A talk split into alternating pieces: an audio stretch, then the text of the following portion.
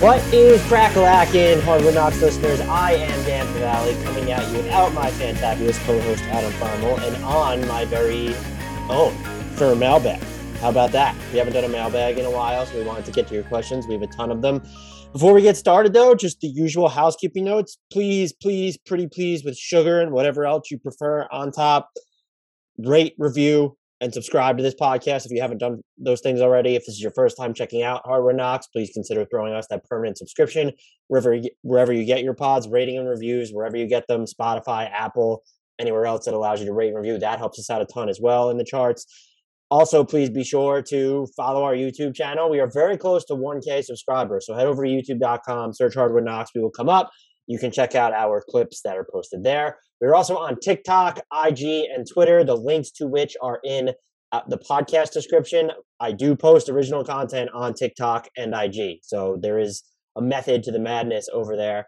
Join our Discord. We have good discussions in there still. Um, it's actually been a little slower to start the playoffs. So if, if any of the Discord members are listening and you guys ask a ton of questions every time, let's let's ramp that up. I'm mostly around during games so we can chit chat. New members are welcome. The link to that is in the podcast description as well. If you've done all of these things, we would ask that you please recommend us to someone that you know who likes basketball, some a coworker, friend, family member, maybe a random person on the internet who you know likes basketball. If there are any shout outs, requests for podcasts randomly on the internet, it's always fun when we appear in one of those threads or reply things about which basketball podcasts are the best. You don't even have to think we're the best. We're pleasantly not the worst, is how I would call us. Um, that's all for me. The other note here is there are questions about the playoffs, and Adam and I will be going a little bit deeper into the playoffs soon. I believe we'll be having a guest on next week to talk about maybe surprises or just takeaways. Uh, but we also recognize that you guys are getting that content elsewhere a lot in droves, especially from the team specific podcasts that do a great job covering these these singular matchups or the singular uh, organizations themselves. And so we want to make sure we're putting at least some bigger picture evergreen content stuff stuff up throughout the postseason as well, which means that you will be seeing that um, from us. Whether you, if you don't like that model, you can let us know. But that was just the thinking here is that we don't want to be putting out the analysis that other people are are already doing. And so with that, we can cannonball into this podcast. And I think we probably have to start with the Suns. I'm recording this about an hour and a half after Suns Pelicans game two ended. To answer your question, yes, I am fucking delirious, but that doesn't matter.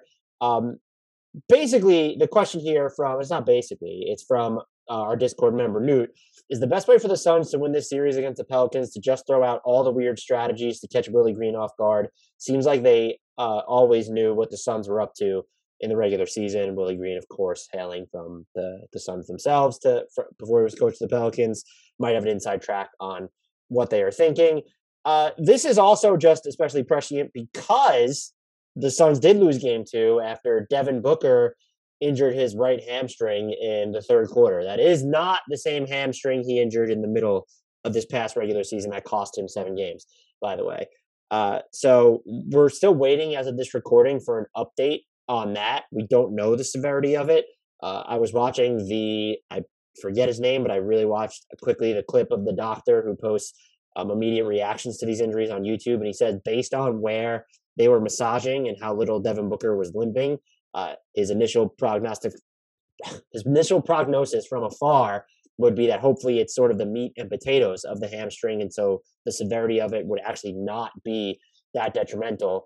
Uh, the Suns really could have used Devin Booker. They were trailing at the time that he left, but things got worse after he left. He was really the only consistent shot maker for them in game two.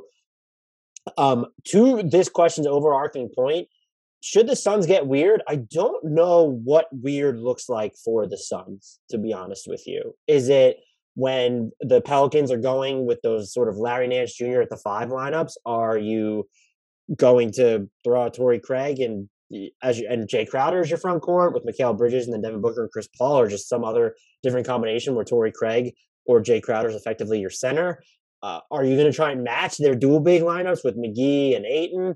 Um, I just don't know what getting weird for this team looks like because it's just so well balanced and their best lineups make so much sense that I wouldn't deviate from them. We did see a little bit of Landry Shamet in game two um, because of Devin Booker leaving the game.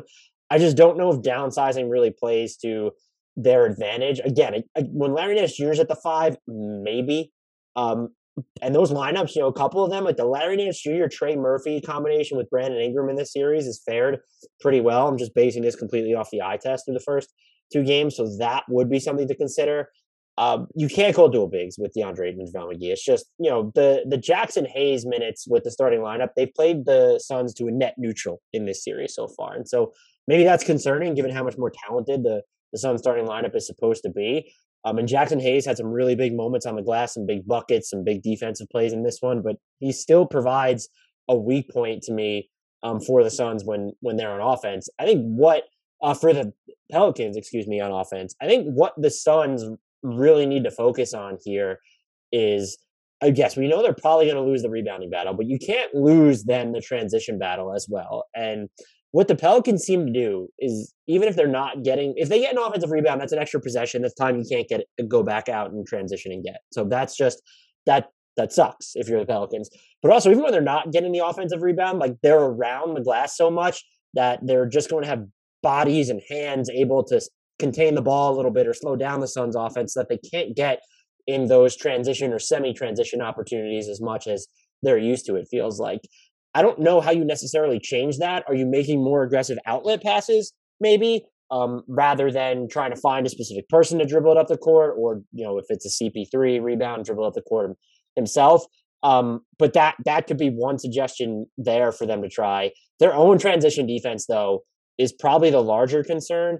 In game two specifically, they were outscored um, by second champ chance points and fast break points combined, they lost that battle 31 to 18. And so to be a minus 13 in those, and then on top of it, you lost the three point battle by a substantial margin this time because you had, you know, CP3, Cam Johnson, and Jae Crowder combined to go three of 17 from downtown in this game.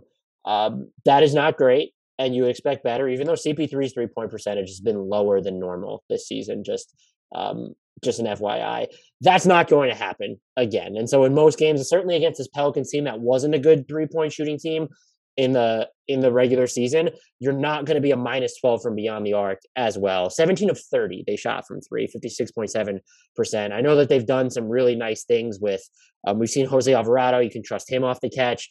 Herbert Jones has steadied his three point percentage. You have CJ and Brandon Ingram, both of whom can kill you if you're going to drop or just give them any sort of room. But like you know 17 of 30 is just uh, egregiously high and it's it's not going to continue so you can look to that but you can't you know if you're going to know that into this that you're probably going to lose the rebounding battle and i would think if the suns had like a a basic fundamental weakness it would be their base they're essentially an average defensive rebounding team that's a concern there so I, think you have to make more of an effort to get back in transition. That's a lot of the times going to fall on the guards, um, the perimeter players, just because you're going to have Ayton, even Jae Crowder is going to be around the basket a little bit more, um, or Mikal Bridges, depending on who he's defended. And so that's on CP3, that's on Devin Booker, it's on Cameron Payne, it's also it's on Mikal Bridges as well. Uh, and it's not that it's not on everyone, but you have to be able to get back in transition. The Pelicans' offense is going to be worse when you slow it down. As in, as surgical as CJ and Brandon Ingram are, and that was the other thing in this.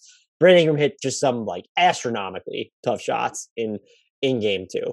This is all of which is to say, I'm not actually worried as someone who picked the Suns to win the title, and I don't mean to dismiss what the Pelicans have done. And I had a exchange with um, core board, Twitter user core board. We talk all the time, and it was a it was just a pleasant exchange. I appreciate anyone who wants to call us out on takes, and if we're just going to have a level headed discussion. We thought that we were being too dismissive of the Pelicans in our preview, and I, I we tried to make the point that we weren't when we were talking about their future, but perhaps we were too dismissive of them. Uh, we're we're Adam and I are both very high on their future, and I was higher on them than most, at, like pre CJ McCollum trade, after the CJ McCollum trade. It's clear that we underestimated them in this series, though. Again, the Devin Booker injury helps you out towards the end of game two, but the Pelicans were winning at the time he went down. And they were having some real offensive success in the first half. Um, their ability to come out in third quarters in this series and just make adjustments with with their personnel, some of just the um, the defensive stuff that they're running, where I'm not going to be the one to identify like the specificity of it, but if you're looking at certain cross matchups or knowing who to put bodies on when you're around the the glass, um, knowing who CP3 is going to look for coming around screens. They've done some really just Uh, like great stuff where it feels like, oh, this team is actually taking into account what happened during the first half and figuring out ways to stop it. Willie Green deserves just a ton of uh, of kudos for that, as do the players, obviously. So I'm still just not concerned if I'm the Suns. You want Devin Booker to be fine and not to miss any time, but they're deep enough to withstand this where you slide Cam Johnson into your best five man unit, even if you don't want to start him. You do have Cameron Payne, who's familiar with this team. You do have Torrey Craig, who's like, you know, just the Phoenix Sun version of Torrey Craig is just so freaking good uh, in general. Uh, not that he was great in this game. He was scored zero points in his eight minutes of action.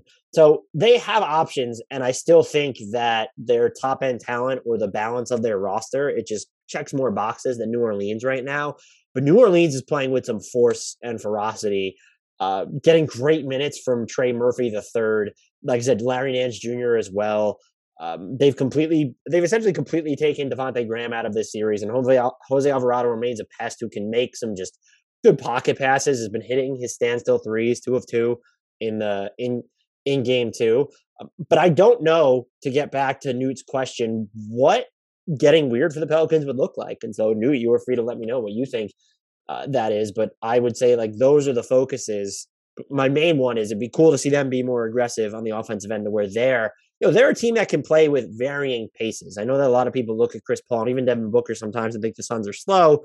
They're not slow um, especially with the speed off ball of DeAndre Ayton and and Mikal Bridges. The other thing is just they they have to be able to neuter the Pelicans' transition opportunities a little bit better. Um, as far as lineups go, though, I just don't know what they could do to um, really get weird. Uh, this is still a series I would expect them to win. If you told me Brett, if you told me Devin Booker doesn't play again, I'd probably pick the Suns in six or seven. To be honest with you, um, I said Devin Booker not play again. Sorry, tripping over my words here. I'd probably still pick the Suns, but the fact that I'm hesitating is really a testament to the Pelicans, who, by the way, are missing Zion Williamson. It's not, oh, they're so lucky that Devin Booker's out. They don't have Zion Williamson either. And so that's like a transcendent talent that every team has not had to go up against uh, this this year. So uh, this is going to be a series I'm watching for sure. We actually should dovetail this question with um, Noah Odage, uh, longtime listener and friend of the pod, as how bad did the New Orleans Pelicans overachieve this season? And how likely is it that this team will contend when Zion is healthy? And they overachieved. I mean, they started the season three and sixteen, and from that point, they essentially had the best transition defense in the M- uh, NBA. A lot of people have brought up how well they played in third quarters. You don't look at this roster pre CJ McCollum trade, post CJ McCollum trade, and just think that they're built to have one of the best transition offenses in the NBA. And so they overachieved a shit ton because they did all of this without Zion Williamson while also kind of reinventing their identity. And the fact that their defense, if you go and look at the numbers, like you wouldn't call them an elite defensive team since the CJ McCollum trade, but they haven't regressed. They've been better in some areas. So to get this team to defend at a high level with the personnel, uh, it's taken some tweaks. It's come at the cost of some offense when you look at what they've sacrifice to really hit the offensive glass during the Jaxson Hayes and Jonas Valanciunas minutes. I still, I still don't love that pairing, but there's no argument that it can really dirty up games um, and, and hit the offensive glass. So that's just absolutely huge. Imagining this team with Zion, just uh, put him uh, beside Jonas Valanciunas instead of Jaxson Hayes, and Zion has an incredible second jump, and he's going to hit the offensive glass just as hard on his own attempts, and he comes with the benefit of being able to run the offense. Yeah, th- there'll be some adjustments that need to be made when you look at having CJ and Brandon Ingram uh, integrating next to him. But this team, I I think they could be top four in the West next year, and that's with a healthy Zion if he's healthy all season, which, as we know, is a, is a big fucking if. And I don't mean to sound hyperbolic with that. I know that Jamal Murray and Michael Porter Jr. should be healthy in Denver. I know that the Clippers should have their full cast with Kawhi Leonard. What happens if the Lakers rebound? The, the Warriors and the Suns aren't going anywhere. Uh, I mean, Utah's Utah's probably going somewhere in the dumpster. It feels like. Are the Mavericks? They're not going to go anywhere with with Luka. So, and the Grizzlies certainly aren't going anywhere. But I think with Zion, this team, based off what it's done this season, has a realistic chance of being a top four team in the the Western Conference. I have legitimate questions about the um, them preserving their defense long term. Again, they were not an elite defensive team overall, even if they were exceptional in transition. And Zion was part of their defensive problems last year. That's someone who's not, you know, especially away from the ball, didn't feel like he was when he's in rotations, he's not making the right decisions or slow to close out to to the corners. I don't know how the Jonas Valanciunas, Zion Williamson front court pairing ends up faring defensively. And to that end, if they can get like a, and it has to be better than Larry Nance Jr., I think. He's just super versatile. He's not like this shutdown rim protector. If you can get a rim protecting five um, to put, uh, you know, and maybe you want to go with Jonas Valanciunas still. You, you have him. He's a very good underrated player. I'm not trying to underrate what he does. Uh, but if you have that rim protecting center coming off the bench, someone who's a higher end than Larry Nance Jr. and Jaxson Hayes, um, or even if you're going s- still full bore and trying to get into the Miles Turner discussion, or I wouldn't recommend going after Rudy Gobert, Gobert if, or should I say, when he becomes available this offseason.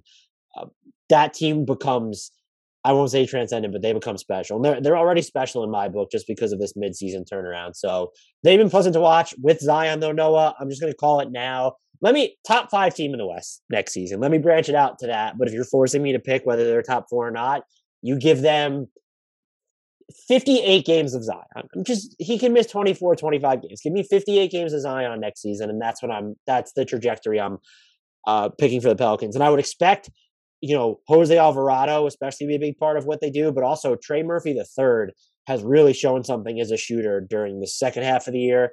Essentially, just ever since he joined the rotation, he's been he had the highest three point percentage of all rookies, but he's been shooting like 44, something ridiculous from three since he entered the rotation for good. And he's really shown some moxie on the defensive end as well. And hitting on those types of players like that subtly deepens your rotation. And they've had some misses, Devonte Graham being being one of them. But like when you hit on Trey Murphy the third, you have Herb Jones, you have Jose Alvarado, and now CJ McCollum and Brandon Ingram, and then eventually Zion Williamson run the offense. The Devonte Graham miss is not as blasphemous, even though it's it's less than ideal. And I would still expect this team just to be aggressive looking at its first round pick equity on the trade market as we lead into the offseason. And so if you can add like a really it doesn't have to be, if you can just add a plus rim protector um, or if you go the elite route, again, I wouldn't be against Miles Turner on this team just because they have Jonas Valanciunas. He's probably not an upgrade as an individual player, but as a fit, yeah, maybe. And so if you could get him, um, but it does, it won't take that. If you told me that they went out and they signed Chris Boucher for some backup minutes, maybe that's a little bit too lower end. I, I don't want to see really Mitchell Robinson get a t- like a Nicholas Claxton, maybe, although he kind of falls in the school of Larry Nance Jr. But like those the players of that caliber, if they're checking the box that I'm talking about, I do think Nick, Nick, Nick Claxton probably comes pretty close to doing so. Comes at the cost of spacing, obviously, but if, if he's your backup five, maybe it's not as big of a deal. Um, that like this team is special. That's the word I keep coming back to. With with Zion, they're going to be special, and there's a pathway to them becoming even better. Let's move on to this question from JT. Uh, what's the roadmap for OKC to actually use their picks to be a competitive team? Who or what are they waiting for to become available?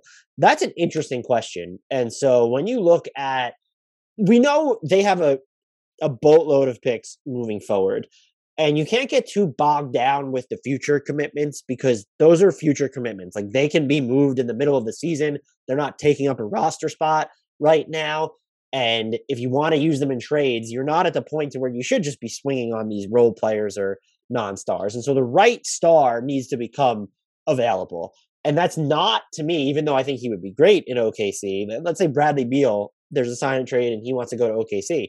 If the cost is low enough, maybe because it's a sign and trade rather than a flat out trade, then yeah, you look at it. But someone who aligns more closely with Shai Gilgeous-Alexander's timeline or the Thunder's larger timeline because they're still a very they they showed some real just like energy on the defensive end this year. And I think that people who didn't watch them regularly or watch them at all look at their record or look at the way they were sitting players and think they're this flagrant, ugly stain of a tank job. And in some ways, again, the, the benching players towards the end of the season, I think they're bad enough as is to where it, they didn't need to do that. I get the frustration over that but they're so far away from a finished product. We don't know. We, they, they have Shai Gilgeous-Alexander as their blue chip cornerstone. I don't think we can guarantee that Josh Giddey is even that co-star. The passing IQ that he showed, some moments on defense as a rebounder, yes, um, but sub 50 true shooting, that's certainly not uh, encouraging. Even there's plenty of time for him to improve upon that. So you don't want to rush it for the wrong player. And I, the way to frame this and I don't know who to like would identify as this. You need the next Shai Gilgeous-Alexander to become available. You got him, yes, while you were giving up a star in Paul George, but you need a team to be willing to move a superstar in that type of a timeline. Like if Karl-Anthony Towns all of a sudden wanted out of Minnesota, which I don't think he does, let's just make that clear, um, or a or a Devin Booker in Phoenix, who clearly is not going to want out of Phoenix. You have to look for that age of a player, um, unless they're such a megastar that it really doesn't matter. And again, that's most of those times. Like Jayson Tatum's not just going to want out of Boston, and Luka Doncic is in that time frame, but he's not just going to want out of Dallas. At least I don't think. Um, maybe it's some. Maybe you could aim a little bit lower if the player is young enough, very plug and play, and you know they want to be in OKC. If Boston was ever open to moving Jayson Tatum, would be a good example here. Again, I do not know why Boston would want to do that. That's those are the opportunities you're waiting for. Whether the Pelicans will actually use them is a different story. We saw them do it with the Paul George trade, except they didn't give up any higher end assets there. He was viewed as sort of a rental. It's like what the Raptors did with Kawhi Leonard. Paul George just happened to resign in OKC. They're going to be more reticent than other teams to go after any stars that become available on the trade market, even if they really wanted a Bradley Beal. Um, he's entering free agency, so maybe that's just like a bad example. Uh, but they're going to be more, you know, they're not going to go full tilt after a Damian Lillard because they don't know if he's going to want to be there longer term. It's different because he has so much time left on his deal, but you do age up your timeline quite a bit there without really ensuring yourself of anything. So it needs to be a perfect storm of, of circumstances in my book of, oh, this star is young enough to where we don't necessarily have to care because either still on his rookie deal or just on that sign that first extension and we're getting him, or they just have to be confident he really wants to be in OKC. Now, with that being said, they have three picks in the top 34 of this year's draft. When you look at their salary commitments for next year and take in take into account non guarantees and, and options and all that jazz, they have 13 players that you could project to be under contract. So the math starts to get tight if you think there's a chance that they're going to bring back Mike Muscala as well. Like all these picks are probably, or all these players that are currently on the roster are not going to just be in OKC. I would bet against them though making this really big time move. Um, at least right now, unless again there's a unique situation where a player who has a ton of time left on his deal and is maybe also young enough to align with Shai Gilgeous-Alexander, uh, for them to go all in in that route. Or at the very least, you need to be a playoff team before you're making that move. Um, rather than trying to get the player that's going to make you a playoff team. I think that's what they're thinking with all these first round picks is we're eventually going to hit strike gold on someone to pair with Shai Gilgeous-Alexander. Maybe they did with Josh Giddey already. They're probably going to try and hope that they do so again, though, because Giddey is not what you would call of the sure things in this draft class. I do not believe that he is one of them. And so that's where I'm at with the Thunder. I do wonder what the timeline is for them to become super competitive. If we get into next season and we're in late February, March, and they're still just benching all these guys because they want to be so bad, I can understand the frustration. But this is a rebuild more than it is the Sixer style process because they do have Shai Gilgeous-Alexander. They put together an identity this season. So I don't have an issue with what they're doing. And you do have to be more methodical in a smaller market because bad decisions can come back to haunt you harder and longer than in certain other markets. And I would almost I almost I don't want to use the word admire, but I respect what OKC has done over the past couple seasons in a market such as theirs because I don't know that they're yeah, they built up goodwill with those teams that were great around Russ and Kevin Durant, having James Harden for a minute, Serge Ibaka, even making the trade for Paul George, agreeing to take on Melo, like showing that they were aggressive at one point. You do get that inbuilt goodwill. That being said, it's tough to stomach two seasons of really bad basketball. Um, and look, going back to getting Chris Paul, and the Russell Westbrook trade, and still being good right after that. So I, I respect that they're willing to take such a, a long time um, to go through this process. And maybe I would have a bigger issue with it if they turned around like everyone wanted them to last year and traded Shai Gilgeous-Alexander rather than paying him. They didn't do that though. Uh, at least technically not yet. His extension kicks in next year, so we can wait and see. But I wouldn't expect them to do that. So that's where I'm at with the the Thunder. Next question from Discord: Bones, Thugs, and Highland. Which GM executive is under the most pressure if their team underperforms in the playoffs, without the obvious ones like Utah and Philly? Uh, and we do kind of have a Utah question uh, later, so we don't have to talk about them. But yeah, Utah and Philly are certainly the obvious ones. Um, I would be interested to think like, oh, is this a a Travis Schlenk situation? Just because Atlanta has fallen off so hard from their Eastern Conference Finals appearance last year, and they do have some injury excuses that are part of it. But the Cam Reddish experiment was a wash. You did end up getting good value in that trade, I think. What are you doing with the Collins Capella front court?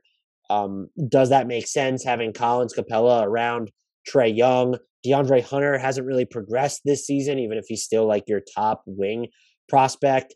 Um, that Kevin Huerter contract should end up being sort of net neutral. So that's a team that I could see being under just a ton of pressure. It, they're not in a series that you would expect them to win, but at the same time, it's like, okay, we were just in the Eastern Conference Finals, and now we had to go through the play in to make it through to the um through to even the first round where we uh, just lost there. I don't know that anyone else stands out to me on that. Sean Marks would be a big one in Brooklyn. If you lose to Boston, yes, it's oh we Kyrie wasn't playing for most of the year. The James Harden stuff cropped up. We didn't have Ben Simmons, or maybe we will have Ben Simmons. We're going to get to that in a second. Um, but he he's coming back after not playing basketball for a year. The supporting cast isn't great. We dealt with inconsistent availability from Nick Claxton. The Joe Harris injury sucks. Um, Seth Curry's been banged up since they acquired him.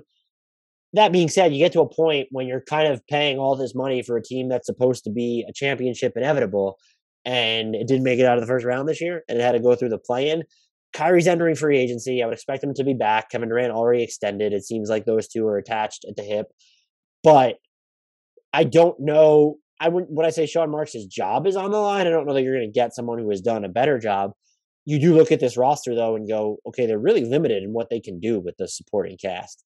Um, you hope Harris is healthy next year. You'll still have Seth Curry. Uh, what are you doing sort of after that? Are you bringing back Nick, Cla- Nic Claxton, who's a restricted free agent, who could wind up getting a, a nice little offer sheet? Are you willing to go in to the tax, um, deeper into the tax? So that's sure you're you're already in the tax to facilitate that. I honestly don't know the the answer to that question, but he would be um, just another person that another executive, excuse me, that would be under intense pressure to do something this summer. I would be. It's pointless to say the Warriors here because Bob Myers has carte blanche. Like, if they did fall to the Nuggets, uh, I think there would have been a push for, oh, we need to start cashing in some of these youngsters for an established star. But they are they clearly seem like they're doing the the balancing act to perfection with Jordan Poole emerging, that they're going to be able to plan for the future while competing in the present. And so I don't really have anyone after that. I mean, it's like you can be disappointed if Memphis falls to Minnesota for lack of adjustments, but Taylor Jenkins went away from Steven Adams in game two. Um, this is a team that's ahead of schedule as well. They have some other equity uh, draft equity when you're looking at picks that they have all their own, um, as well as some extras from other teams that they could make a move if they wanted to. They can also have cap space this summer if they really desire, but I don't think they'll go that route. You probably could make the case that David Griffin in New Orleans uh, will be under a ton of pressure regardless of the outcome of these playoffs. And you expect the Pelicans to lose in the first round, and there's no shame in doing that to the 64 win Suns, especially when you don't have Zion Williamson, particularly after you started the season three and sixteen. That being said, you did kind of make, or you did make a win now trade with C.J. McCollum and Larry Nance Jr. That that ends up working out for you just fine. But you've ascribed some sort of immediacy to your timeline with that move, and then also just the the buzz surrounding Zion's future, where he's not enthralled with the franchise, where everything's just not hunky dory there. You're perpetually walking this tightrope of of team building, and so he's going to just be under a ton of pressure leading into the offseason there. That's a great question, though. If I had to pick just the one, I think it's going to be. I mean, David Griffin, I feel like is probably the answer. I'm just gonna let's just roll with those three. Say Sean Marks, Travis Schlenk in Atlanta, and uh, David Griffin in uh in New Orleans. That that was a good question though. Next question comes from Luke J37, also of Discord. Which of the lottery teams do you expect to be the best next season? Not counting the Clippers, since they would be the obvious pick. Um, shame on you for taking away what would be the obvious pick from me. This is a great question. I shouldn't be so. I think most people just believe it will be the um the Cav the Cavs. I'm not so certain. Um, it could be you're gonna. I assume you're you should be healthier because you're gonna have the option to bring Collin Sexton back. He is a restricted free agent. I'm just curious as to what their offense looks like next season. Gary Darius Garland clearly made the leap. Jarrett Allen busted out some different moves. He's just more dynamic on offense. I'll put it that way than people really think. Evan Mobley, watching him, I think I've said it on this pod before. He looks like an eventual hybrid of Kevin Garnett and Kevin Durant. Will he be that in year two? They could just use some extra real wing depth. Um, Isaac Okoro was fantastic for them defensively, but they don't really have a wing who's going to generate offense unless you consider Caris LeVert a wing. How does that dynamic play out between he, Collin Sexton, and Darius Garland if they even move forward with it? Um, do you like sort of having this ultra huge front court with Kevin Love, Lauri Markkanen, and Mobley, and, and Jarrett Allen? We saw them fade this year. I think that had more to do with injuries than anything else. Uh, th- so they could they could be the pick. I'm not going to pick the Knicks. Uh, anyone waiting on that, I I apologize. I'm intended to pick the Pacers more than I should be. There's the rumor from Mark Stein that they have made it known they're going to trade Malcolm Brogdon, and so if you're going to move him, I'm going to take that to mean that you're open to moving Miles Turner, even though Turner's younger and doesn't necessarily have the injury history. That you'll also be open to moving Buddy Hield. And if you're going to approach the season as quasi sellers again, if they left this roster alone, though, they could be really good. Bring back TJ Warren if he tends to be healthy um, or figures out a way to be healthy. That would be absolutely monstrous for them. So I'm tempted to pick them more so than you would think. But I, I do believe that the the answer is going to be the Cavs. It could be the Lakers. I just don't know what the move is based on the reaction of fans from the Pacers not wanting two picks and two swaps for Brogdon and Hield in exchange to take on the one year of Russell Westbrook leads me to believe that you're not going to be able to turn him into an impact player. And so I won't rule out a team that has LeBron James and Anthony Davis if they're both going to be fully available. That being said, I don't know that they would be my first choice. And so my, my top three would probably be some combination of the the Cavaliers, the Lakers, and the, the Pacers. I'm just I'm I'm enthralled by them. You look, if you want to pick uh, Charlotte because you think that they're going to make some nice decisions after uh, the ending in the play-in as the in that first game once more. More power. They have Lamelo there. There's a base. I don't understand why the the fans seem so as upset as they did, at least. I'm not trying to single out any Charlotte Hornets fan. To me, they met expectations, if not exceeded, winning like five or six more games, at least the equivalent of this year, while not getting better availability from Gordon Hayward, while not really having a center of the future in play. Uh, if you want to them, that's fine. Detroit, by way of having Cade Cunningham, yeah, that certainly matters. Could you see the Spurs doing some weird things this summer? Like they have the assets to go out and make a trade uh, they have something special with Keldon Johnson, Jakob Poeltl, DeJounte Murray, Devin Vassell. I really like Josh Primo and Tre Jones as well. Josh Richardson played kind of well for them after the trade deadline. So th- could they be that team? I, I, again, I laid out what my three picks would be. The Pacers, just if they leave their roster alone, they won't be my singular pick. I would go with the Cavs or the Lakers first and foremost. I don't think the other teams really have a chance, though. I'm just writing off the Kings in perpetuity at this point. They don't deserve any of my faith anymore, as much as I love the De'Aaron Fox. Portland, they have Damian Lillard. I'm still just not sure what the plan is there. Houston and OKC are not on those timelines. Neither is Orlando. Like I said, Detroit by way of having Cade Cunningham. I don't really know what to do with the Knicks. I think they're not going to be able to take the step forward that they need until they until they move on from Julius Randle. Would be my I don't even know if that's a spicy stance, but that that is my stance. Um, Strops asks from Discord favorite announcers, broadcast teams. This is always a good one. Uh, the Nets and the Timberwolves are probably my two favorite. Give them a lot of credit. I really do enjoy the Suns broadcast as well. The Knicks one can have some really good moments. I also shout out to like the game operation staff for the Grizzlies. They consistently have just the best mid game stuff going on. Their broadcast is like fine to listen to as well. It's not too homery for my liking. It's not on the level of like a. Uh, I really just I can't stand the Mavs broadcast. No one can stand the Warriors broadcast at this point. So yeah, I think Minnesota, Brooklyn, and yeah, I'll, I'll, go Memphis. Like shout out to them. New Orleans has a pretty good one as well too. But Memphis, just the all around experience is, uh, you know, again for the in between the timeouts, and I'm getting like the NBA feed because I cover the league and that's something I have access to. Um, so I'm not like not everyone's able to see that, but just like seeing what's going on in the middle of the game, there's really some pageantry to just like these small swaths of time. Uh, it, it really impresses me. And so if you have the ability to, those are that's a broadcast I would recommend checking out, as well as Phoenix, Minnesota, Brooklyn, uh, New Orleans is is a good one. And I don't know how you couldn't love Walt Clyde Frazier rhyming on the Knicks one. When he and uh, Mike Breen are calling games, it's it's still a lot of fun for me. Caveman from Discord asks, "How should the Nets integrate Ben Simmons if he becomes available by game four or five? Is he is he better than Bruce Brown in the short term, insanity coming, and then in the long term?"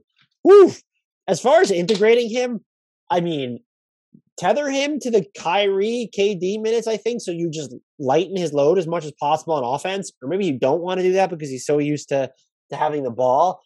I would say I don't know what the lineup should look like, but you need to you probably can't have a true big next to him. I don't think the Simmons Nic Claxton lineup is going to fare. You'd probably have to stagger him from Bruce Brown as well. And so you certainly can't have there needs to be at least three shooters on the floor with Ben Simmons at all times. And so you can't play him with both with both Bruce Brown and then a big. It's one or the other, and I wouldn't even recommend going that route.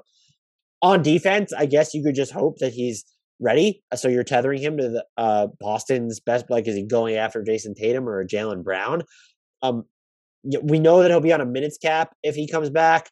So I, I don't really know what the solution is here. After giving this a lot of thought, I, I, I ended up on like you know, Seth Curry, Kyrie, KD are probably the three players you need to play alongside him most. You could throw Patty Mills in there as well if you're. Um, well, I mean, that could be a lineup. If you have Ben Simmons and KD on the court, like maybe you could get away with those three guards. I just don't. I think you need to set him up on offense to streamline his role and to be as successful as possible. As for whether he's better than Bruce Brown in the short term and long term, Short term, we don't know. Bruce Brown has been pretty streaky slash on fire from three. Uh, so there's that element. He also does not need the ball on offense. We've seen him make plays out of the short roll. He's not going to have a problem hanging in the dunker, dunker spot. And while Ben Simmons has done the dunker spot stuff in smaller volumes, it's never just been his full time role. It's it's happened in the playoffs, I guess, but like that's just never been something he's done. He's never been the primary screener for a huge amount of time. That is something to consider in all of this. Is why I think no matter what you're doing with him, surround him with as much shooting as possible. Uh, but defensively, is Bruce Brown going to be better for you right now? Ben Simmons is going to give you more positional malleability there. I also think he's by far the higher IQ passer. And if you're willing to get out and transition a bunch, I don't know. Is Ben? That's the. I mean, that would that would be a great question to to really ask is Ben Simmons back going to hold up in transition? And it should if you're going to play him at all. But you look at this Nets team as a team that doesn't generate a ton of pressure on the rim. And they're also just not going to spend an inordinate amount of time in transition. They were 12th in transition frequency this season. That was a number that was actually higher than I was expecting.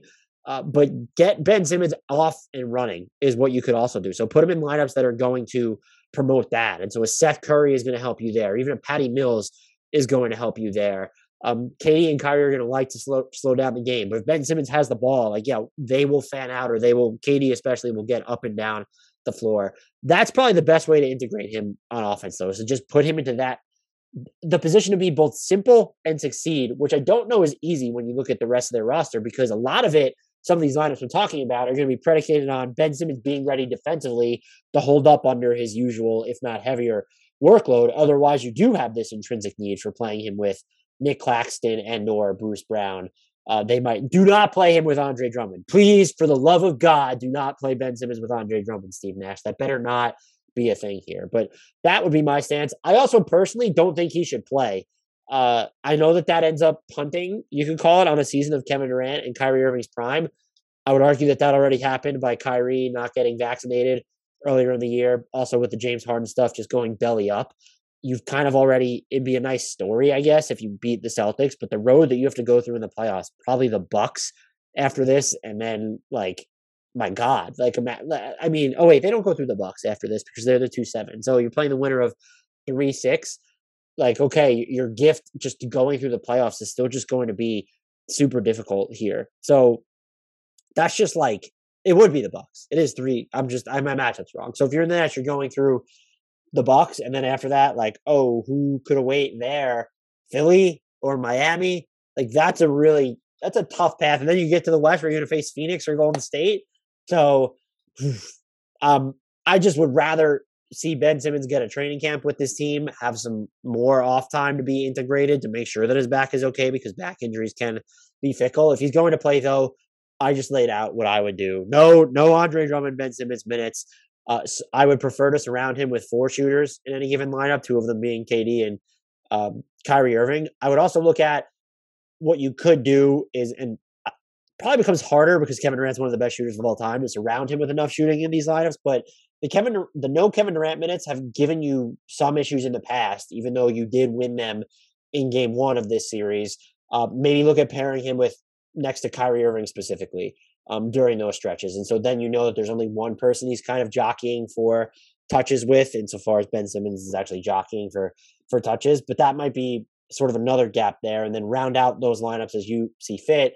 Maybe you can squeeze Bruce Brown into that lineup, um, but you can't really play. It would be Bruce Brown or Nic Claxton for me. Again, I'm gonna I'm gonna be pretty bullish on that element of this. Next question comes from Do nationally televised games really determine end of year awards? That was Darkwing Duck from Discord. I'm going to scroll down from my Google Doc here because we have some other like thoughts that are questions that are tangentially related to this. Uh, I'll loop those next two together. So Nick Wright uh, asked on Twitter, "Will Nick Wright ever be right?" Uh, that was from Paul. Uh, I might have just wrote down the wrong name there. And so, like, there's just this. Whew, there's. I, I'm assuming this pertains specifically to Rudy Gobert and Nikola Jokic.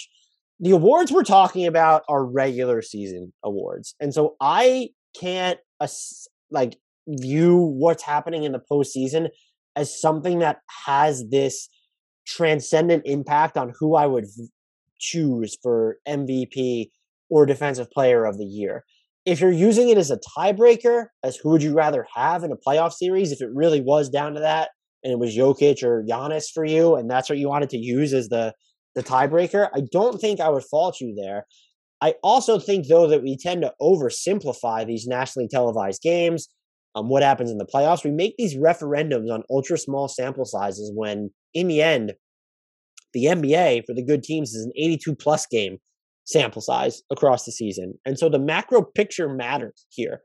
And if anything, what's happening in Denver with the Nuggets going up against the Warriors and kind of seeing like they're up for slaughter I don't mean to say that before we go through a game three in Denver. Um, it only to me makes it more impressive that Jokic put them, uh, drag them to 48 wins there. I I just don't understand what the problem is with that or why it's so hard to separate. There are the the people, the paid employees, the fans that have their agendas, and some of them are pretty just obvious about it, and it's all in good nature, which is fine. But this idea that Nikola Jokic is a faux MVP or that the computer skewed the returns in his favor, it's just it's not fair and it's lazy and it's oversimplified and I get tired of it. That being said, like there is higher end analysis out there and we have to remember that the talking heads on TV, they're paid to whether it's in specific those these exact terms or not, it's an engagement at all costs type of industry now. And we can bemoan it. I'm I've bemoaned it privately um at times with people that I trust. I've had just wholesale conversations about it. But however you want to watch or consume the league, that avenue is essentially available to you. Uh, NBA media is flawed in just so many ways when it comes down to the still just a glaring lack of diversity. Um, but it's also sort of a, a golden age of options when you just look at the localized coverage. I think team podcasts and writers have just become so important this day and age, especially ones I have infinite respect for beat writers, but also those who are more detached from the teams and their their opinions, their livelihood isn't so tightly moored to access that maybe they could be just a little more honest or a little bit more uh, punitive with their coverage. And there's just a nice mix of everything. I try to consume as much of it. And look, I'll even admit that I do at times just feel like, and I don't want to, I'm not conventional national media, but as someone who talks about, writes about, puts a lot of effort into trying to cover the NBA at large as fairly as possible, Um, it, I don't. I hate when it feels like I'm being looped into like, oh, the national media doesn't talk about Rudy Gobert enough, or the national media is against Nikola Jokic. Some of these like um, adversarial takes against Jokic and Gobert, I don't even see them. Like I'll see someone tweet about it. Oh, but they told me that Nikola Jokic couldn't pass, or just something stupid like that, and I'll just be like, is my Twitter bubble so insulated that I just didn't even see this take? Is it an actual take? Who are you following or or listening to or, or watching that is saying these things? And if you're that fundamentally disagree or you think it's unfair, like there are other ways to go. And no, I promise I'm not bitter that poor poor me who doesn't get like enough recognition for the work he puts in the Hardwood Knocks and Bleacher Report. That's really not what I was what I meant. It's just like I I don't want to be looped into like the lower brow analysis. I'm not like the X's and O savants that you're going to get if it's like an, an Achias Duncan. No, but I do put a ton of effort into covering the league at large and going deeper and trying to have a pulse on every team.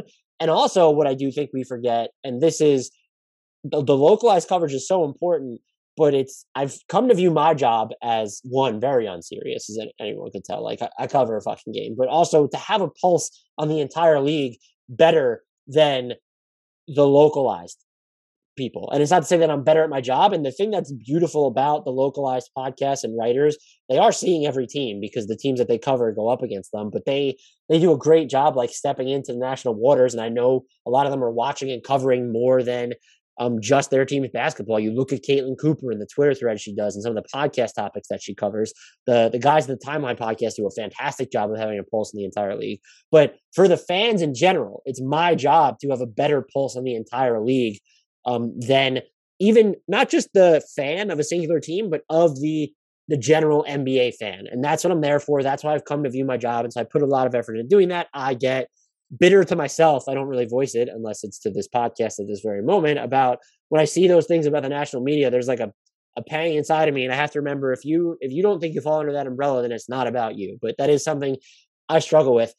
I do think though that we have to remember that some of this is whether you want to I won't go as far as to say it's an agenda, but it's for the sake of drumming up conversation. Those are the easiest talking points to have or the easiest talking points that will incite reaction and that's what a lot of people want at the end of the day that's how um that, that's just their job whether it's specifically stated in their description or not you look at Rudy Gobert specifically which I think this question was also aimed at it's just when the discourse around him has just been fucking absurd because he is not the problem for the Jazz's defense. You go back and look at game 2 against Dallas, yeah, there were some things that I guess he did wrong, but he doesn't adjust to what I would consider their base defense a ton of the time because they don't make the adjustments. Like, is it on him to decide like, oh, I have to change up my my coverage here and instead of helping um towards the the driver that I need to be closer to the guy in the corner?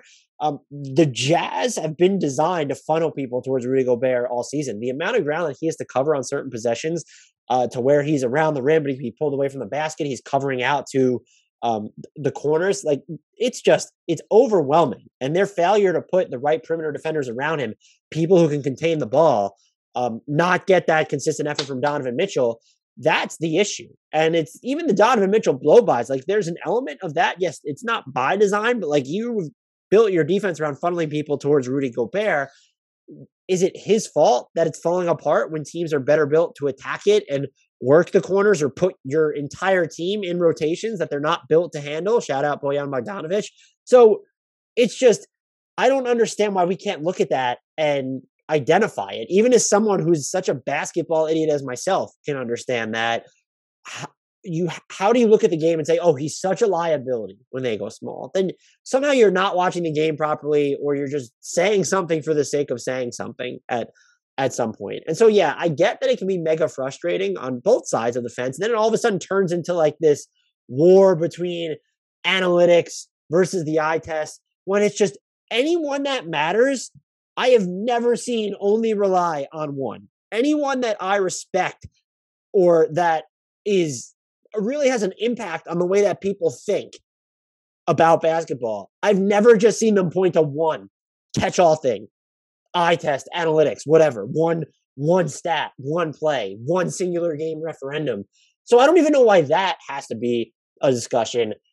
Um, if you're complaining that Rudy Gobert didn't win Defensive Player of the Year, or if you're even, you know, you think Giannis should have been the MVP, we also have to do a better job of recognizing that there are multiple deserving candidates and that a lot of this stuff comes down to a matter of taste or preference, which we're going to get into with these two questions, which I thought were fascinating. So the first one comes from Henrik Ahmed. Statistically, who is the best defender, Gobert or Smart? And then Ryan Mortensen asks, thoughts on Smart winning Defensive Player of the Year over Rudy? I'd love to see a side by side comparison of all the defensive stats. And so here's the thing defensive stats are going to be inherently flawed anyway. There's just at least maybe there's you know internally teams have proprietary metrics that do a better job of measuring impact, but the ones that are publicly available, the ones that I even know of that aren't publicly available, there's just it's impossible to quantify defense in the same way that we do offense. Uh, what also gets tough, but let's go. Let's look at the smart Gobert date um, debate specifically. So in estimate defensive estimated plus minus, Rudy Gobert ranks fifth in the league this season. Smart was 13th. This is just the regular season. In defensive LeBron, Gobert was first. Smart was 64th. In luck adjusted, regularized adjusted plus minus, Rudy Gobert was 16th. Smart was 57th. In defensive Raptor, Rudy Gobert was fourth. Smart was 41st. So you look at some of those kitchen sink metrics and you think it's outrageous that Smart would be the defensive player of the year discussion but their roles are so different. You look at the matchup difficulty ratings of these two, because Smart is tackling more primary ball handlers, more explosive perimeter guys, covering more ends of the positional spectrum. He ranks 39th in matchup difficulty for this past season. Uh, that was among anyone who logged at least a thousand minutes. Rudy Gobert was 180th. So Rudy Gobert's trash because he is matchup difficult. Like, are we going to go that route as well? Their roles are so different. Rudy Gobert contested 6.9 shots at the rim per game this year. Marcus Smart was at 2.1, which is actually high for someone his size. There's such a fundamental difference in what they're responsible for. And it's fine if you want to make the case that bigs are always going to be more pivotal to the defensive model. And so they should get the bump in the defensive player of the year discussion. If that's a philosophy that you ascribe to, it is perfectly fine. Uh, I won't argue with you against it. I mean, if you like, there's been support out there, which is why I'm accepting it. I'm not just saying someone could come up to me and say, only vote for a big and that's that. But what did we just talk about with the Jazz two seconds ago? About the, how the lack of perimeter defenders or quality help defenders around him have really fucked the Jazz over and made it easy for people to think that he's the problem. So perimeter defenders are that important to Rudy Gobert's success or let's say failure in Utah eh, for certain stretches, doesn't that kind of make the case that a Marcus Smart or Mikal Bridges is super valuable on defense because they have to pick up the the toughest singular assignments? They're going to be at um, guarding the primary actions more than he is. Yeah, he's responsible for more. He's calling out coverages. Uh, people point out that Marcus Smart does that in Boston. I would also like to point out that Mikal Bridges, aside from just covering the toughest assignment on a night to night basis, uh, is one of the best transition defenders that honestly I've ever seen um, but also just makes the job easier on a big like DeAndre Ayton because it shrinks the scope of what DeAndre Ayton is responsible for. And I'm not saying, even though I thought people thought that the pick for Marcus Smart and Mikal Bridges as Defensive Player of the Year was fucking stupid, and I just I won't I won't subscribe to that. I believe they were my top three. I can't remember who I had third on my ballot. I should really look at that. I'd Gobert second behind Bridges. If Rudy Gobert would have won, I'm not going to give you any pushback. Could it have been voter fatigue on some level? Maybe. Could it be the fact that people look too much into team stats or success in general rather than the team success or stats with that player on the floor? And the Jazz were elite defensively with Rudy Gobert on the floor. Maybe. Is there too much value even placed in that? Because the Suns were technically better defensively without Mikal Bridges on the floor, but that's only because of he's going up against starter competition, the level of individual competition he faces, and also the Suns were still elite with him on the court. It's just that the other lineups he weren't in posted better defensive ratings against lesser competition for the most part. There is context and reasons for everything. You just have to dig a little bit deeper. So I do think some of the coverage, I'm not going to call it national coverage or localized coverage or TV coverage, some of the coverage has gotten lazy and frustrating.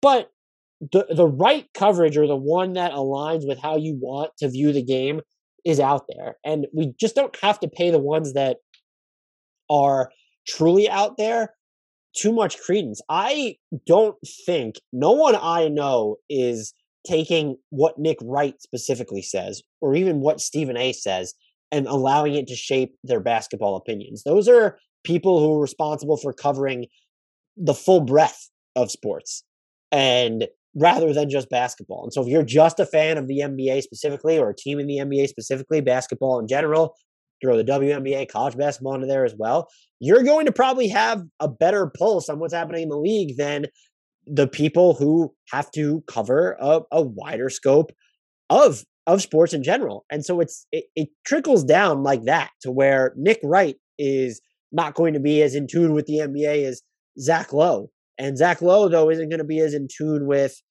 the Pelicans rotations as the In the Know podcast guys, Mason Ginsberg and Shamit Dua, because that's the team that they're covering on a regular basis, and Zach Lowe has to cover the entire league. I don't think one person is more or less important than the other or one one type of coverage. They're all important. Like i said i have so much respect for the localized coverage the localized podcasts.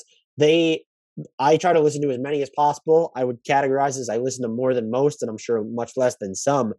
Um, and they help me a lot in how i approach covering their teams and the game in general. So every like that's important. And i'm not saying that what a nick wright or the talking heads are doing isn't important. It's just it's a different type of coverage. It's not meant to be that granular, and there's more of um, high stakes engagement at play there. That's just my opinion on that matter. So, to this smart winning defensive player of the year, Rudy Gobert, I don't have an issue with it as long as we're willing to have honest discussions about it. It if you picked Marcus Smart because you think Rudy Gobert uh, is a liability, against smaller lineups or just a liability in general in the playoffs, then no, I don't. I don't want to say that your opinion's invalid, but I'm going to fundamentally disagree with that.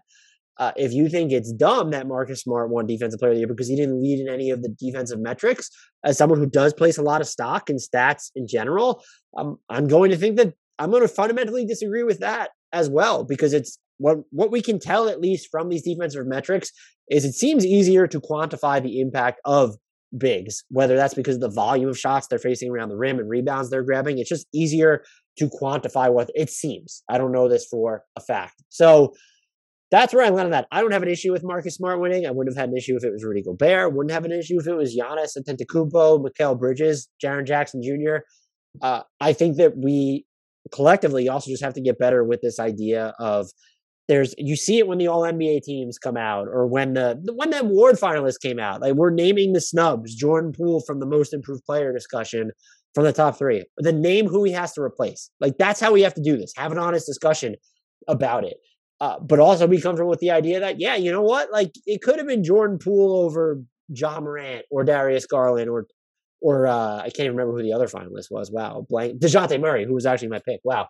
Uh, and that's just that's just life because there were so many uh, deserving candidates. Let's be better about sort of accepting that as a reality. Um, that was a fun little long ass rant. Let's get to this question from Jake G. Uh, if you are the Hornets, how do you use their first two picks in this year's draft? Pick at both, package for a vet, or a combination of both. For context, the Hornets are holding uh, number 13 and number 15. Now, here's where it gets interesting is we also kind of tangentially mentioned this when we were talking about the which teams from the lottery will be the best next season. The Hornets need a big. Like they and they need to change the way that they play defense. A lot of people say that part of Borrego's failure was he didn't optimize Mason Plumlee on defense. If your job is to optimize Mason Plumlee starting center on defense, you're fighting. I, I don't know. I don't know what else to say there. Uh, but they, they need just more of a defensive backbone, and that that starts on the perimeter for, or doesn't start, but that includes having more of a base and a, a consistent approach on the perimeter. But it's going to start with just having better backline protection, where you're not as weak or vulnerable on the glass, giving up second chance points opportunities, or being put in weird pick and roll situations. Um, you could go the route of, hey, let's go get Miles Turner from Indiana. Let's just say he's available, and you have two lottery picks that you can move after the, the draft. Yeah, and you have James Bouknight, you have Kai Jones. You you could go that route. I just wouldn't suggest it because I don't think the Hornets are good enough, and I for some reason I feel like there's just a, a misconception of what their expectation should be. The other thing that I think is important to note, I don't subscribe to the idea that that bigs are eminently replaceable. Certain ones are not. Uh, when you look at the Knicks, do you need to pay Mitchell Robinson when you have Jericho Sims on the roster based off what he showed? That's, I don't know. I think it's an oversimplification to say, oh, why pay Mitchell Robinson when you can get Jericho Sims at number 58? That's not what I'm saying here.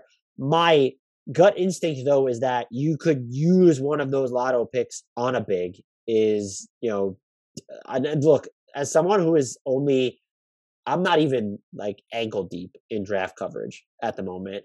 Uh, so as someone who I'm just throwing out names here, like is Duren available? That's someone who they viewed as a lottery prospect. Um, there's Williams. He has a seven foot seven inch wingspan, and uh, this is per Bleacher Report's Jake Wasserman. It showed great touch uh, around uh, flashes of great touch and and shot blocking. Could you put either one of those guys if they're available into your rotation immediately? There has to be a commitment to doing that. Uh, they didn't do it with Kai Jones. Maybe he just wasn't ready. We did see some more minutes from JT Thor, but I do believe that you could get for what the Hornets need, like a defensive rebounder, uh, a, a, shot blocker.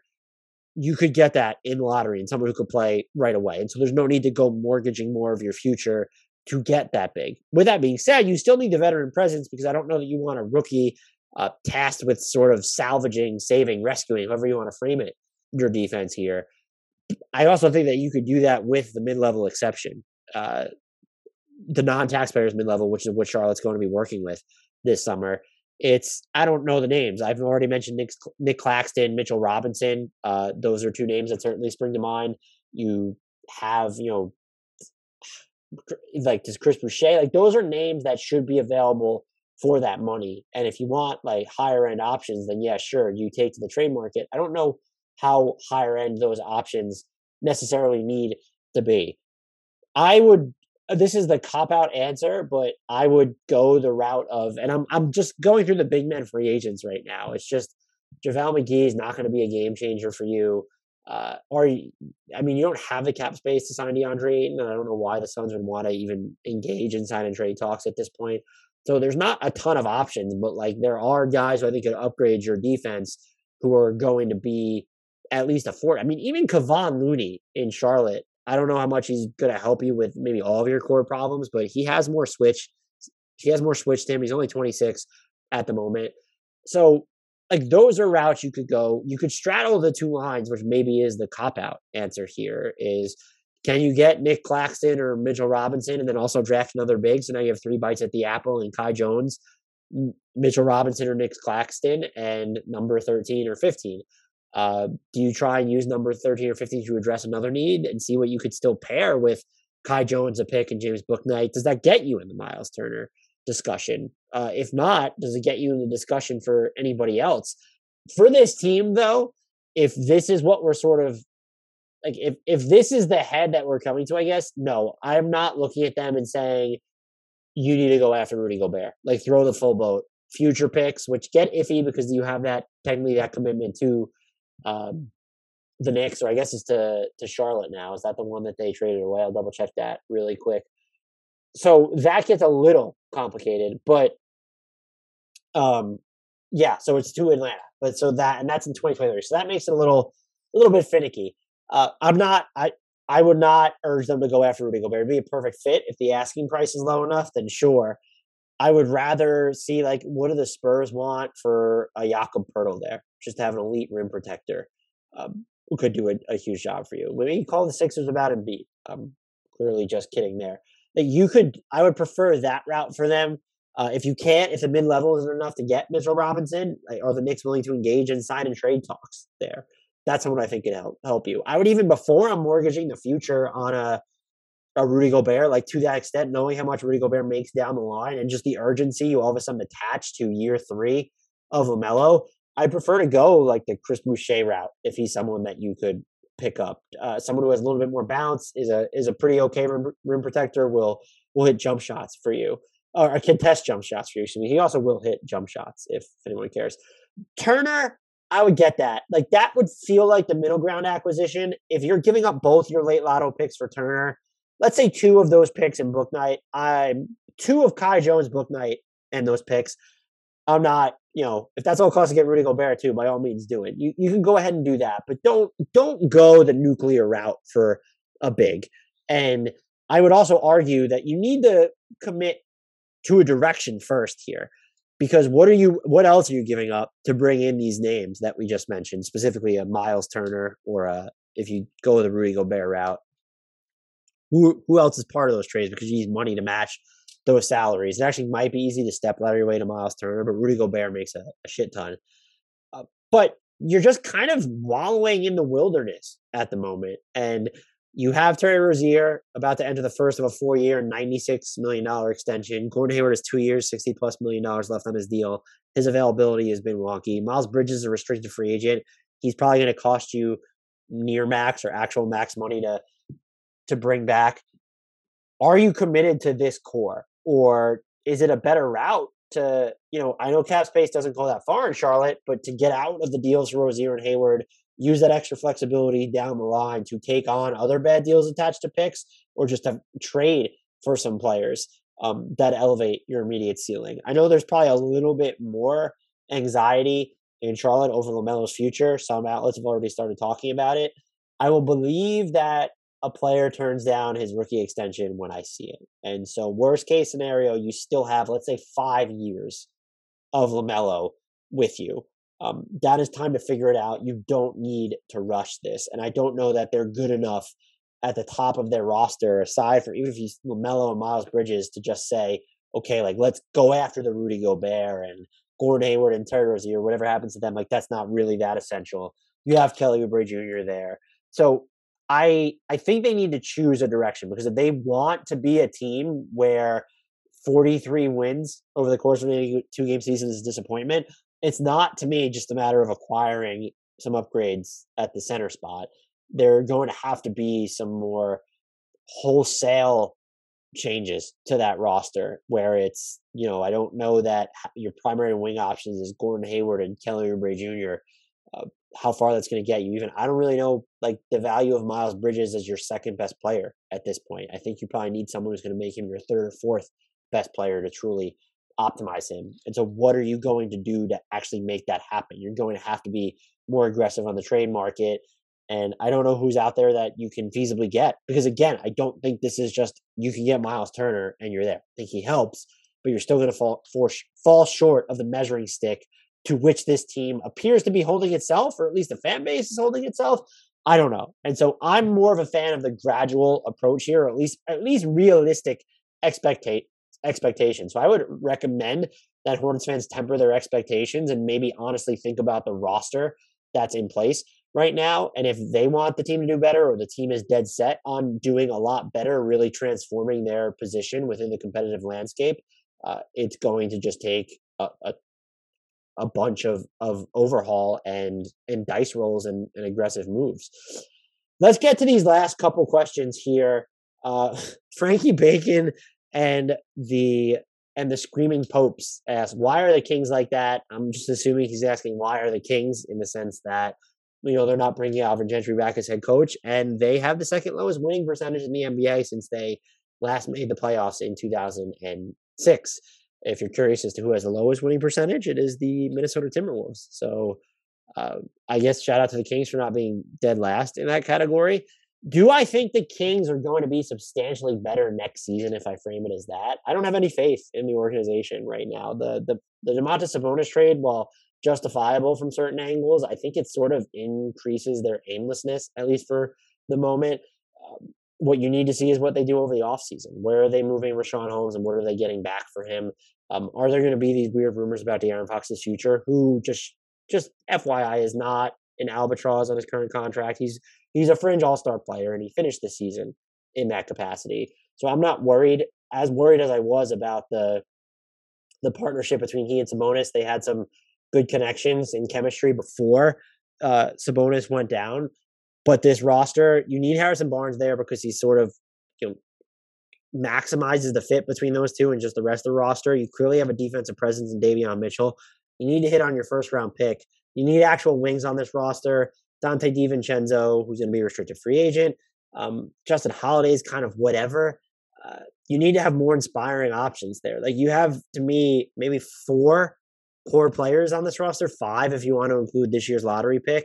So it'd be lottery pick, Sabonis, Barnes, Fox, and Davion Mitchell. And I can't include Richaun Holmes in there just because his future in Sacramento is, is clearly uh, he's on the way out of there because you can't make this Sabonis trade and plan on holding on to Richaun Holmes long term. I don't know what the move out there is that they make though. I said that I wanted them to do something, anything, if it was cashing in some of their chips for a star that it made sense. I just thought said star would be more of a directional harbinger than he actually was, and that's no offense to Sabonis. He's a fantastic player. I just don't know how much he nudges their ceiling in the the Western Conference on his own with this current roster. Uh, the Kings are not going to have cap space this year to work with. They're so they're not going to have like this big spending advantage when it comes to poaching free agents. And also, newsflash: this is not the summer to post uh, poach uh, big time free agents anyway. What can they do on the trade market? I mean, picks and Davion Mitchell like are the package, and you have some nice salary filler there, assuming you don't want to give up uh, Sabonis or Fox in those negotiations. Then who's really available? Uh, this team needs like a star way more than anything, and those don't grow on trees. And the ones that exist, like, are just not readily up for grabs. Whenever we're talking about the next disgruntled superstar, it always kind of feels like we're talking about a guard or a big. Oddly enough, it's never like, oh, I mean, Luka Doncic. I guess some people flirted with, but that's still years out. Um, it's always just the. I mean, like you don't hear about, oh, is Jayson Tatum you disenchanted and in Boston. It's just it doesn't seem to work out that way. It's oh the Karl-Anthony Towns in Minnesota or the the Zion clock is already ticking. LaMelo in Charlotte. So not you know trying to give th- those conversations merit. I'm just that's just how it seems to pan out. So they need to to really figure out a way to ma- to just improve their perimeter defense, improve the number of shooters that they're going to put around uh, De'Aaron Fox and Sabonis, and I think they could probably just use another type of secondary ball handler Davion Mitchell showed sort of flashes to be that guy, but you want a more bankable option, I would think. I would expect some pretty seismic turnover from them over the offseason. They're another team that needs to commit to a direction because I still think they're kind of stuck in the sub middle. Uh, they're clearly trying to angle for immediate semi contention, whatever you want to call it. And so that's just going to entail more swings, which is because it's going to entail that, that's what we should expect from them in the offseason. If they don't do that, if there's more of a status quo here, that's a fucking problem. Green screen Greg will be our last question, I believe. I'll make sure that I didn't miss. Uh, oh no, there's one more after his. Uh, actually, two more after his. Green screen Greg asked Luka question mark. Thank you, Green screen Greg. Luka is anticipating to return from his calf strain in either game three or game four. Utah should be scared as hell about that because if you think Jalen Brunson and Spencer Dinwiddie picking apart your crunch time defense is a problem, wait till you meet Luka Doncic doing the same. Not as, you know, there's a change of speed to the way he plays stop and start. Maybe not, he's not as fast as going downhill. Spencer Dinwiddie can accelerate from sort of a stop quicker, and then Jalen Brunson is way more explosive. But he will he will find your weak spot and he will press on it. If Luka comes back let's say game four, I'm to pick the Mavs in seven, I think. If it's game three, I'll stick with the Mavs in seven. If Luka comes back before game five, the Mavs will win this series. Um, because I'm just anticipating that Dallas, even without him, would steal one of two in Utah. I don't I don't trust the Jazz anymore. I trust Mike Conley. I do trust Rudy Gobert's defense. Uh, I trust Royce O'Neale the trust meter starts to run thin after that. Donovan Mitchell is a playoff killer on offense, but he just goes through these really bad decision making stretches.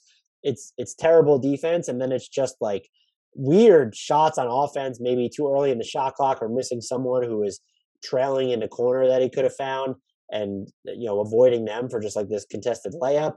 Um, there were a lot of these just like single pass possessions for them down the stretch. I don't trust Utah anymore, and so uh, if Luka doesn't, if, if Luka returns before Game Five is expected, I'm I'm just going to take the Mavs in seven. Mavs in seven. My original pick was the Jazz in seven, though, so I'll stick with it until we get concrete status on Luka. But that is not good news uh, for Utah that that Luka is coming back.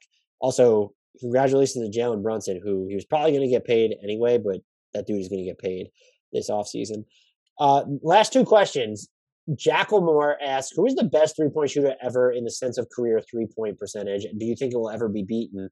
We'll say a minimum of five years to make it more realistic. LOL. Um, so I just sorted it by 500 career three point attempts because if anyone who is on here and got to 500 didn't play five years, it's probably in this era and they'll be playing if they're taking that many threes in over two or three seasons, they'll probably be sticking. So Steve Kerr out of everyone in NBA history who has attempted at least 500 threes for their career leads in three point percentage at 45.4. Hubert Davis is two at 44.1. Seth Curry, number three, at 43.9. Joe Harris, number uh, tied for third at 43.9. And then Drazen Petrovic, uh, 43.7 uh, is number five. Desmond Bane of the Grizzlies is number six. So like that's where you he would be filtered out by the saying the minimum of five years. So would uh, Drazen Petrovic, but we you know for obvious reasons he was he was a joy to watch. Although I was not old enough to appreciate it in real time. Jason Kapono is seven here. Tim Legler is eighth. Steve Novak is ninth. Kyle Korver is tenth, and then we get Steph Curry down at eleventh at forty two point eight percent. So you could measure this just in different ways. It's tough to say whether I think it will be broken just because Steve Kerr is not taking the same kind of shots that Steph Curry is. He's taking this, he wasn't even taking the same kind of shots that a Seth Curry is at this point. I do ultimately think that we'll get to a point where someone retires with just an absurd volume and he shot over 45% from three. That's just maybe we won't get there because you look at the Trae Youngs and the Lukas and just the James Hardens and the level of difficulty that are uh, you know built into their shots is going to give way to a lower percentage. But I think a Seth Curry, Joe Harris, guys who are taking not super easy looks all the time. There's some pull up stuff. There's a little bit of off the dribble work. There's fly, there's guys flying around screens. I could see that Steve Kerr's record will eventually uh, be broken by someone when when they retire. So I'll go with yes. Would I say that that player is in the league right now? Probably not. But I do think it will be broken. I don't think that is an unbeatable record. Although, holy crap, Steve Kerr, right? Final question comes from Simon, and I really like this one. If the Bucks win again this year, do we have to rethink the Giannis all-time ceiling example? Are we now looking at someone who could likely break into the top ten?